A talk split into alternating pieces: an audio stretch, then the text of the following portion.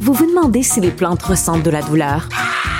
Ou encore, comment est-ce que les daltoniens voient le monde?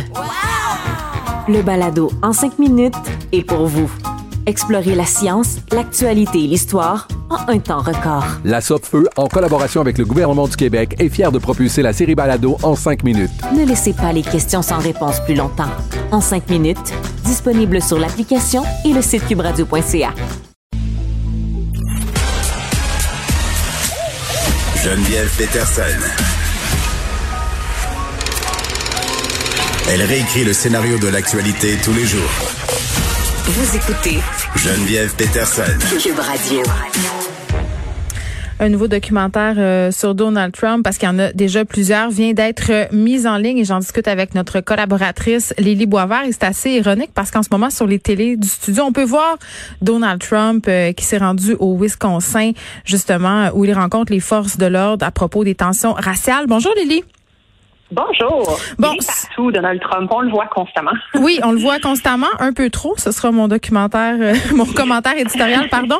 Mais euh, bon, ce documentaire-là, donc, s'appelle INAP, la psychologie euh, de Donald Trump. vraiment, on peut voir là-dedans des psychologues qui décrivent le président américain comme un narcissique malfaisant. tout de suite, en tout cas, j'ai un malaise, mais on en parlera plus tard. Mais ces psychologues disent euh, en fait euh, que ce type de narcissisme-là, c'est particulièrement dangereux et on fait des rapprochements avec d'autres personnages historiques qui semblent correspondre au même profil psychologique. Là, je pense entre autres à Hitler, à Staline, à Mussolini. Et, bon, ça sort euh, comme par hasard en plein quand les Américains sont en campagne électorale, bien que les producteurs se défendent de vouloir faire de la politique. Est-ce que c'est un hasard? Je pense pas. Mais Lily, dis-moi, parce que j'ai mis tout de suite ma réserve, est-ce que ce euh, est-ce que, premièrement, le documentaire euh, est bien accueilli? Euh, par la Maison Blanche, absolument pas. la Maison Blanche a tout de suite dit qu'il était mensonger. Ben, moi, je ne l'ai pas vu encore, mais ça m'intéresse absolument. et il faut dire que c'est pas les premiers non plus à émettre ce diagnostic à propos du président Narcissique malfaisant. oui, ben en fait, il y avait la, Pervers narcissique. président narcissique. Oui, la nièce du président, Marie Trump, a sorti un livre récemment et c'est une psychologue elle-même hmm. et elle dit que son oncle est un menteur narcissique. Donc, euh, il n'y a pas vraiment de consensus sur la santé mentale de Trump de la part des experts. Mais bon, c'est sûr que c'est quand même très divertissant de spéculer à ce sujet. il y a des psychologues qui pensent que oui, c'est assez clair que c'est un narcissique pathologique. Il y en a d'autres qui disent que non, qui correspondent pas vraiment à, tous les, critères qui sont dans le, manuel euh, diagnostic des, troubles psychologiques. Et il y a beaucoup de psychologues aussi qui ne, qui ne se prononcent pas tout simplement parce qu'ils disent que tant qu'ils n'auront pas reçu le, président euh, en thérapie avec eux, ben, qu'ils ne qu'ils ben, leur jugement. C'est, c'est moi ma réticence, elle est là.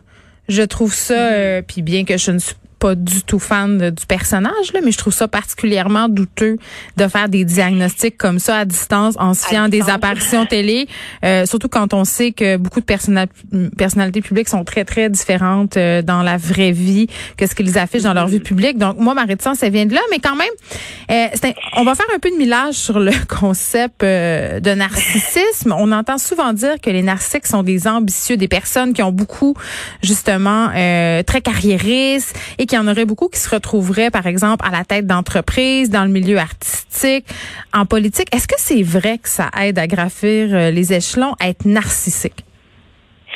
Ben, ça semble aider, oui. Il y a un qui s'appelle Billy Eddy qui a écrit un livre qui est intitulé Pourquoi nous élisons des narcissiques et des sociopathes et comment arrêter. et lui, il dit que c'est ça. Il dit que oui, ben, on tripe sur les narcissiques, mais qu'on fait beaucoup de mal à les aimer. On, on aime les gens qui s'aiment parce que quand quelqu'un dégage beaucoup de confiance en soi, ça nous inspire confiance. On va plus spontanément croire dans les compétences de quelqu'un qui, qui est très sûr de lui et on va davantage douter des gens qui se présentent sous un jour plus humble. Mais les narcissiques, bien sûr, ils exagèrent leurs accomplissements et ils vont nous charmer en nous promettant la lune et disent qu'ils vont tout nous donner, qu'ils vont nous rendre riches, qu'ils vont nous construire un Make mur, America great again. Voilà. et et c'est le fun de se faire dire ça par, euh, par quelqu'un. On, veut y croire. Euh, mais il y a une théorie que Billy Eddie euh, a émise qui euh, dit qu'il y a un scénario récurrent en politique qui se répète depuis des siècles, qui est utilisé où on identifie une menace sur notre société qui est absolument terrible. On va incarner cette menace-là dans une personne ou dans un groupe qu'on diabolise, puis on se présente comme le héros qui va éliminer la menace en étant à la fois très agressif et en proposant des solutions sans. Donc ça, c'est une formule qui est gagnante, qui est souvent utilisée par des personnalités narcissiques pour saisir les foules en politique et ça marche depuis longtemps. Une autre raison pour laquelle on élit des narcissiques, dit-il, c'est à cause du flux des médias. Donc, c'est à cause de nous. Parce qu'il y a tellement de compétition maintenant pour avoir l'attention des gens qu'au final, ce sont les personnes les plus extrêmes qui captent l'attention à une époque où c'est crucial de, de maîtriser ça. Et d'ailleurs, je me rappelle qu'à l'élection, la première élection de Donald Trump, ça avait été un des reproches qui avait été adressé aux médias de- d'avoir au final euh, tellement aidé à, à sa réputation, même quand c'était de, la- de l'attention négative Ouais, ouais. qu'on lui donnait, c'était quand même de la publicité qu'on lui faisait. c'était tellement incongru, c'était tellement. Il y a personne qui aurait pu prédire qu'il allait remporter la présidentielle américaine. On le tournait en bourrique, mais ça lui a donné justement euh, le feu des projecteurs beaucoup plus qu'à ses compétiteurs. Bon, sur le marché de la ouais. séduction amoureuse aussi, il pogne les narcissiques. Là. Oui, il pogne. Euh, c'est ça qui est drôle, c'est qu'on pourrait croire que c'est des gens qui sont désagréables, mais au contraire, il y a une étude qui montre qui avait fait euh, un test avec des cobayes dans une séance de speed dating et les gens qui, avant dans les tests, avaient scoré le plus haut euh, au niveau du narcissisme étaient ceux qui arrivaient à euh, intéresser le plus de, de candidats amoureux. L'étude dit pas par contre si euh, ce sont des gens qui arrivent à maintenir leur relation dans le temps ou si les Ah, relations ben oui. qui développent sont saines, on peut en douter. Euh, les narcissiques ont tendance à être des gens qui sont jamais vraiment épanouis en couple parce qu'il y a personne qui est jamais assez bien pour eux. Euh, ce sont des gens aussi qui sont très arrogants, qui manquent d'empathie envers les autres, qui ont un besoin excessif d'être admirés et qui ont le sentiment d'être fondamentalement spécial et donc d'avoir droit à des traitements spéciaux. Et dans une relation de Je couple, pense c'est que je suis narcissique. aussi. Ben écoute, un certain narcissisme, ça peut être bon, là. Je me sens vraiment mal, mais je pense que je suis narcissique. Oh my God. Mais si c'est pas pathologique, c'est pas Ok. nécessairement grave. Parfait. Euh, mais mais c'est des gens qui, pour qui aussi le désaccord. Est-ce que, est-ce que tu te reconnais là-dedans? Je te dis que le désaccord est impossible? J'ai pas l'impression. Non, On non, non. peut Non, mais je pense, je, je blague, là, mais je pense qu'on a, on a tous et toutes des traits narcissiques et dans notre conscience, c'est une bonne chose. Mais Ben oui. on est beaucoup dans cette idée euh, qu'on fait partie d'une génération narcissique à cause des médias sociaux. Est-ce qu'on est plus narcissique qu'avant? Euh, c'est drôle parce que si on pose la question à des jeunes, il y a de fortes chances que les jeunes vont répondre que oui, les jeunes d'aujourd'hui sont plus narcissiques. Ouais.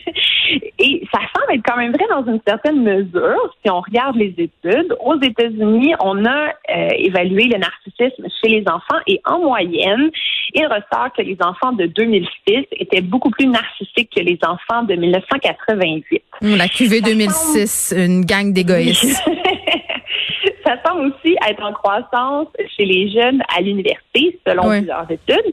Et c'est ça que, comme tu dis, bon, on peut on peut attribuer ça probablement à l'effet des médias sociaux, à l'autopromotion constante sur Internet. Ben, l'enfant bon, roi aussi. On a un enfant par famille ou deux. Ouais.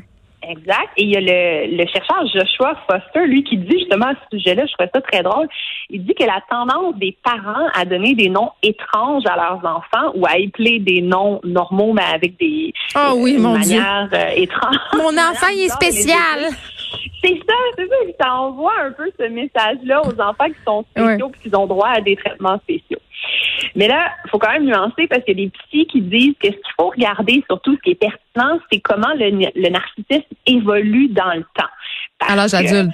Euh, à l'âge adulte, c'est Mm. ça, parce que tous les jeunes ont tendance à être plus narcissistes que les que les plus vieux. Et c'est quand on arrive souvent sur le marché du travail qu'on perd notre narcissisme enfantin, Mm. parce que d'habitude, avec le, le premier emploi, vient aussi des désillusions et on, on se remet en question sur notre valeur, si on se rend compte qu'on est juste un pion dans une machine, et bon, Ouais, ouais. Ça, ça, ça vient euh, nous secouer un peu notre, notre narcissisme. Et les premières peines amoureuses aussi, se faire dompter